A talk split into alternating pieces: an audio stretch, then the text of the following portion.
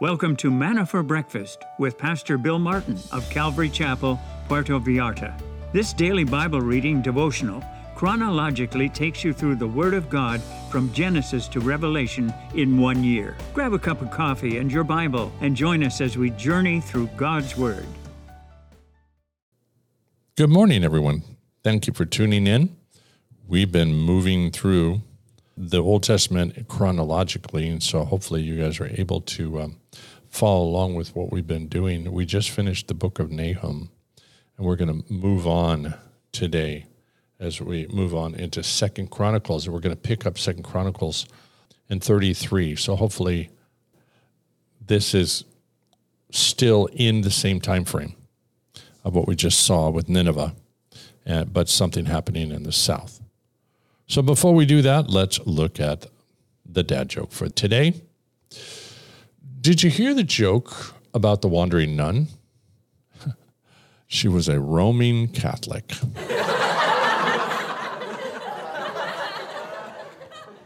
Yes, sirree. Maybe that's how they got their name. Just kidding. Okay, Father, thank you for this morning. And thank you for gathering us around your word. We sit at your feet, God. We listen. We desire to understand the reason why you wrote these things down for us.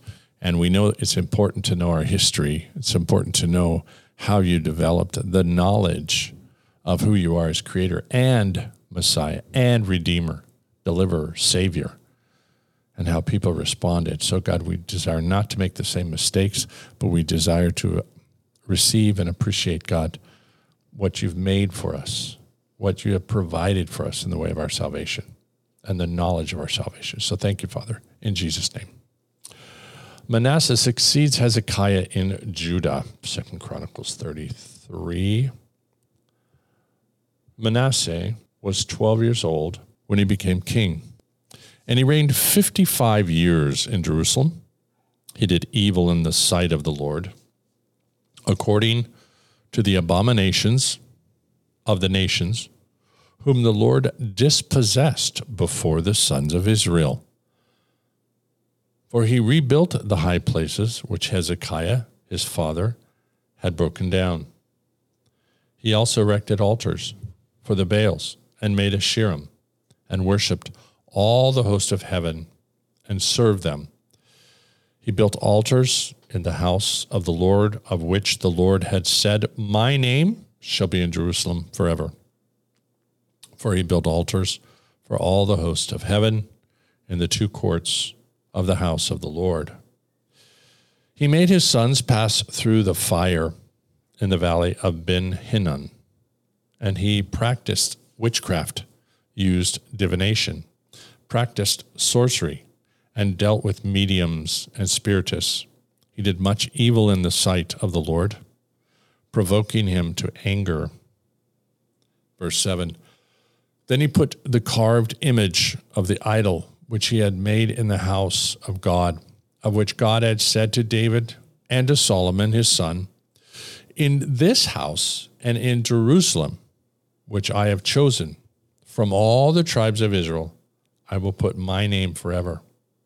And I will not again remove the foot of Israel from the land which I have appointed for your fathers, if only they will observe to do all that I have commanded them, according to all the law, the statutes, and the ordinances given through Moses." Verse nine, thus Manasseh misled Judah and the inhabitants of Jerusalem to do more evil than the nations whom the Lord destroyed before the sons of Israel. Verse ten, the Lord spoke to Manasseh and to his people, but they paid no attention.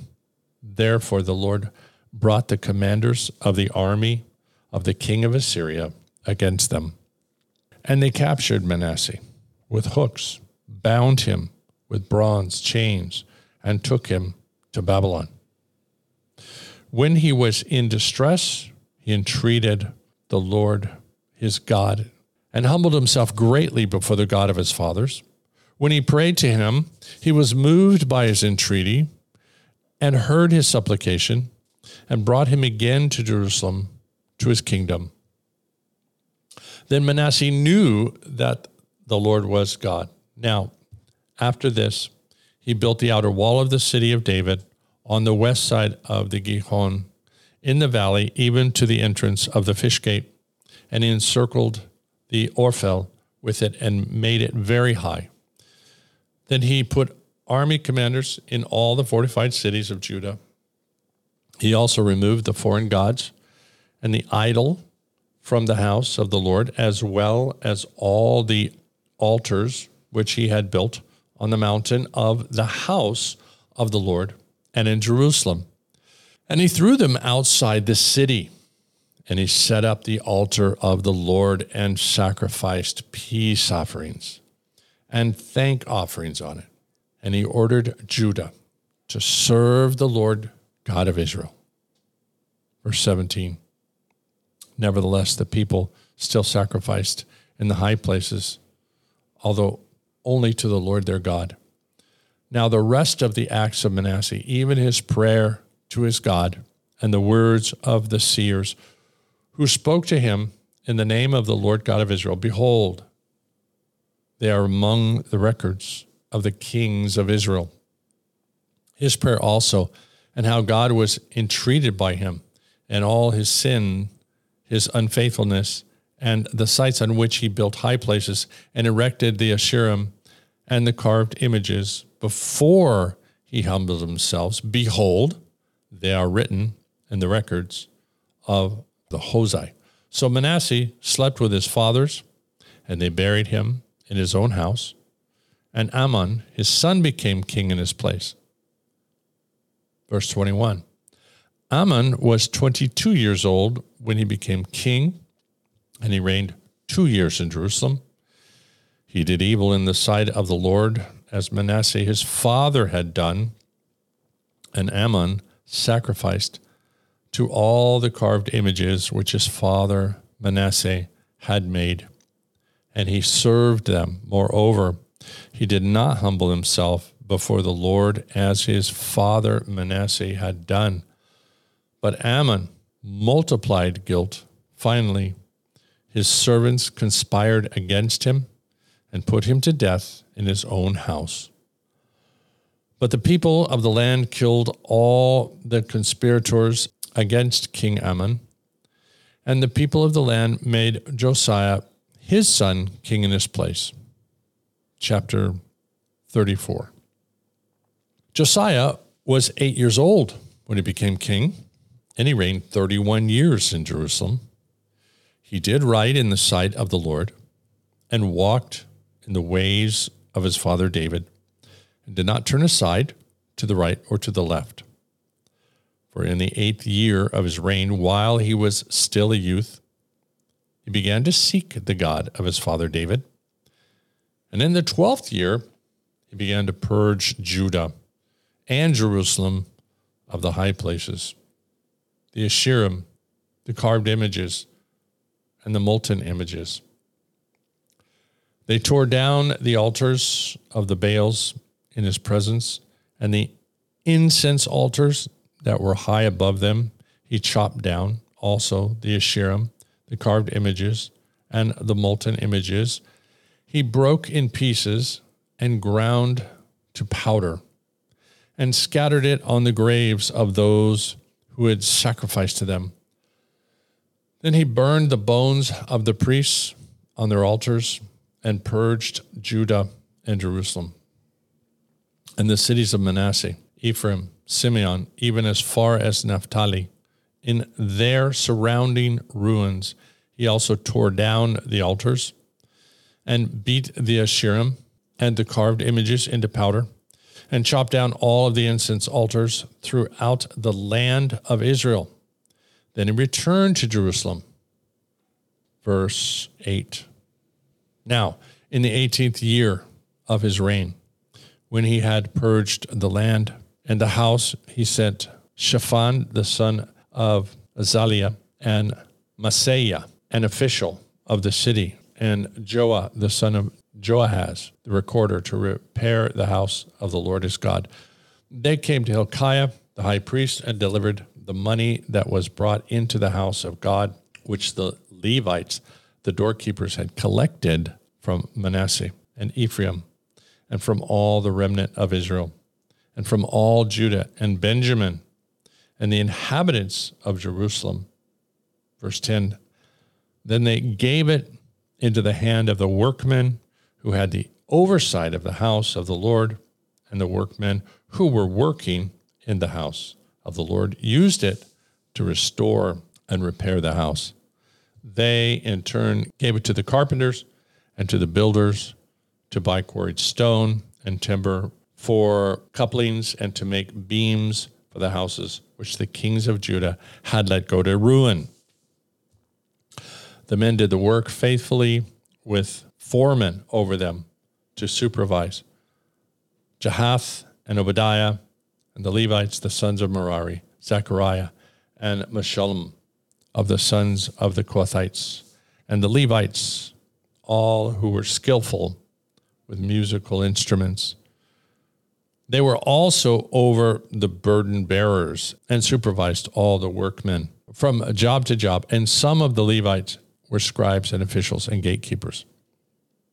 Verse fourteen, when they were bringing out the money which had been brought into the house of the Lord, Hilkiah, the priest, found the book of the law of the Lord given by Moses. Hilkiah responded and said to Shaphan the scribe, I have found the book of the law in the house of the Lord. And Hilkiah gave the book to Shaphan. Then Shaphan brought the book to the king and reported further word to the king, saying, everything that was entrusted to your servants, they are doing. They have also emptied out the money which was found in the house of the Lord, and have delivered it into the hands of the supervisors and the workmen. Moreover, Shaphan the scribe told the king, saying, Hilkiah, the priest, gave me a book, and Shaphan read it in the presence of the king. And when the king heard the words of the law, he tore his clothes. Then the king commanded Hilkiah, Ahikam, the son of Shaphan, Abdon, the son of Micah, Shaphan the scribe, and Asaiah, the king's servant, saying, go, inquire of the Lord for me, and for those who are left in Israel and in Judah, concerning the words of the book, which has been found. For great is the wrath of the Lord, which is poured out on us, because our fathers have not observed the word of the Lord to do according to all that is written in this book. Huldah, the prophetess, speaks. Verse twenty-two, then Hilkiah and those whom the king had told went to Huldah, the prophetess, the wife of Shallum, the son of Tokath, the son of Hashra, the keeper of the wardrobe. Now, she lived in Jerusalem in the second quarter, and they spoke to her regarding this. She said to them, thus says the Lord, the God of Israel, tell the man who sent you to me, thus says the Lord, behold, I am bringing evil on this place and on its inhabitants, even all the curses written in the book which they have read in the presence of the king of Judah, because they have forsaken me and have burned incense to other gods, that they might provoke me to anger with all the works of their hands. Therefore, my wrath will be poured out on this place, and it shall not be quenched. But to the king of Judah, who sent you to inquire of the Lord, thus you will say to him, thus says the Lord God of Israel, regarding the words which you have heard. Because your heart was tender, and you humbled yourself before God when you heard his words against this place and against its inhabitants, because you humbled yourself before me, tore your clothes, and wept before me, I truly have heard you, declares the Lord. Behold, I will gather you to your fathers, and you shall be gathered to your grave in peace, so your eyes will not see all the evil which I will bring on this place and on its inhabitants. and they brought back word to the king. Then the king sent and gathered all the elders of Judah and Jerusalem. The king went up to the house of the Lord, and all the men of Judah and the inhabitants of Jerusalem, the priests, the Levites, and all the people from the greatest to the least. And he read in their hearing all the words of the book of the covenant, which was found in the house of the Lord.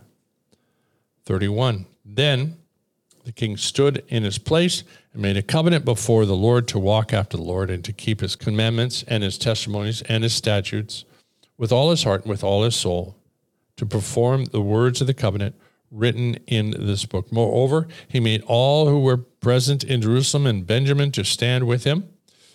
So the inhabitants of Jerusalem did according to the covenant of God, the God of their fathers. Josiah removed all the abominations from all the lands belonging to the sons of Israel and made all who were present in Israel to serve the Lord their God throughout his lifetime and did not turn from following the Lord God of their fathers. So, so much could be said here. We, we've already gone through this in Second Kings a lot, so you know most of this information. What's astounding to me is how content is more important than ritual and form. They had the ritual down of how to sacrifice in the temple, but because they did not have the word of God over the preceding decades and decades going into hundreds of years, when they lost track of the law, of the writings of Moses, of the Pentateuch, first or the Torah, however you want to refer to it, I um, I'm astounded. How did they lose track of that? How did Hilkiah the priest not have a copy and know about it, or been intimately associated, knowing what it said? He didn't even seem to know. They didn't even seem to know that they were sinning against God. They didn't even seem to know that worshiping these other gods in the temple itself was wrong. It had been roughly two hundred years-ish that the temple had been, I think, in existence, but it had certainly been, they had been drifting off into apostasy. This is why these kings had allowed it to fall in disrepair, and they needed to repair it. And we're seeing kind of the, a little bit of the same thing going on with uh, Assyria and Nineveh, but because they had had good kings that had brought the people back into worship of Yahweh, had remembered him, they had repented, he was f- forestalling their judgment. And Hezekiah was one of these that then repented. He was doing a great thing, rebuilding the temple, remodeling it. But that's pointless unless you know how to worship, unless you know the true creator God and the God of the temple. And so God allows the book of the law to be found, and they've all done wrong. They, they realize they have not had the copy. They didn't know the content, sadly. Man, and anytime you get involved in religious ritual, you lose the content. You lose what the Bible actually says. You start worshiping the ritual and the outward form and all the building and the stuff rather than the one that we are meant to worship, which is the Lord God. Been the problem with the Catholic Church. Also with some mainline denominational Protestant churches. It's all about going in with the right robes and the right candles and the right altars and doing this and losing complete connection with the God that we are to worship. So devastating. All right, Acts twenty-three now, picking up verse sixteen. But the son of Paul's sister heard of their ambush, and he came and entered the barracks and told Paul. Paul called one of the centurions to him and said, lead this young man to the commander, for he has something to report to him. So he took him and led him to the commander and said, Paul, the prisoner, called me to him and asked me to lead this young man to you since he has something to tell you. The commander took him by the hand and, stepping aside, began to inquire of him privately, what is it that you have to report to me? And he said, the Jews have agreed to ask you to bring Paul down tomorrow to the council, as though they were going to inquire somewhat more thoroughly about him. So do not listen to them, for more than forty of them are lying in wait for him, who have bound themselves under a curse not to eat or drink until they slay him. And now they are ready and waiting for the promise from you. So the commander let the young man go, instructing him, tell no one that you have notified me of these things. Verse twenty-three, and he called to him two of the centurions and said, get two hundred soldiers ready by the third hour of the night to proceed to Caesarea, with seventy horsemen and two hundred spearmen. They were also to provide mounts to put Paul on and to bring him safely to Felix the governor. And he wrote a letter having this form: Claudius Lysias, to the most excellent governor Felix, greetings. When this man was arrested by the Jews and was about to be slain by them, I came up to them with the troops and rescued him, having learned that he was a Roman, and wanting to ascertain the charge for which they were accusing him, I brought him down to their council, and I found him to be accused over questions about their law, but under no accusation deserving death or imprisonment. When I was informed that there would be a plot against the man, I sent him to you at once, also instructing his accusers to bring charges against him before you. So the soldiers, in accordance with their orders, took Paul and brought him by night to Antipatris. But the next day, leaving the horsemen to go on with him, they returned to the barracks. When these had come to Caesarea, they delivered the letter to the governor. They also presented Paul to him. When he had read it, he asked from what province he was, and when he learned that he was from Cilicia, he said, I will give you a hearing after your accusers arrive also, giving orders for him to be kept in Herod's praetorium. And we, of course, we know that was going to be a long time before they came down. So anyway, the whole issue here is Paul is decreed by God basically to go to Rome. So he's getting a king's escort to Caesarea, mounted with two hundred of these guys, seventy horsemen. He's he's surrounded. And I know it's it's kind of comical. He's going as a prisoner, but he's riding like a king, going in there with all this protection. God is surrounding him because he is bringing the message of salvation now to these kings he's going to be meeting now, and then he's going to go on to Rome. This this whole time in Paul's life is now going from the common Gentile to the leaders of the nations and bringing the gospel to them so that they would know that there was a King of Kings. And so this is now Paul's ministry. He's going to spend a lot of time in prison there in Caesarea, but he's going to do some amazing writings. God is going to give him some time off to write some books and uh, so that his message go out to the entire world, not to the kings of the world, but to all the kings through all times and all peoples. So this is, it's a tough road for Paul, but it's a phenomenal ministry move as he's now going to be bringing the gospel to all parts of the world, and we are beneficiaries of that. Okay, so we are going to end that today. We had some long readings, so we're just going to cut it, um, I think, there, and uh, spend this time praying. Father God, thank you for allowing us this time that we can come and read your word and glean these truths, realizing that men like Paul were fearless to bring your word to a lost and dying generation. So we pray that those Palestinians, those people in Gaza that know you, God, we know that there are people that know you, but they, to speak up would be to, to be at risk of their life. But may you use them and surround them by your angels and bring them to the point where they can share with some of these terrorists, that they be able to share the word of life.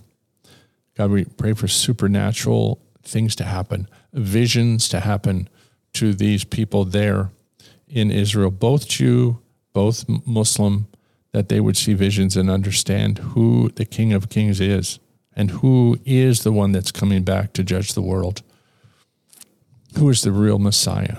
So, Father, we pray that we know this is part of the end times, it's part of prophecy. We pray, God, for a great harvest and that you'd be moving in a dynamic way.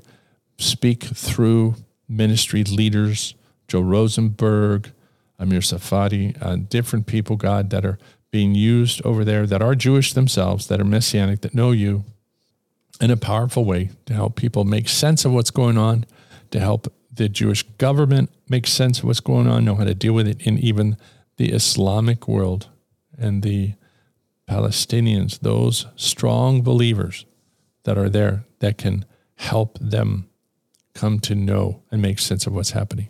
Pray for the peace of Jerusalem, Father. Thank you for all that you're doing for us and the way you're guiding us in all truth. In Jesus' name, amen. Thank you for listening to Manna for Breakfast with Pastor Bill Martin. We hope that this podcast has been a blessing to you. For more information about our ministries, visit our website, calvary p v dot com. Please join us again tomorrow as we continue reading through God's Word.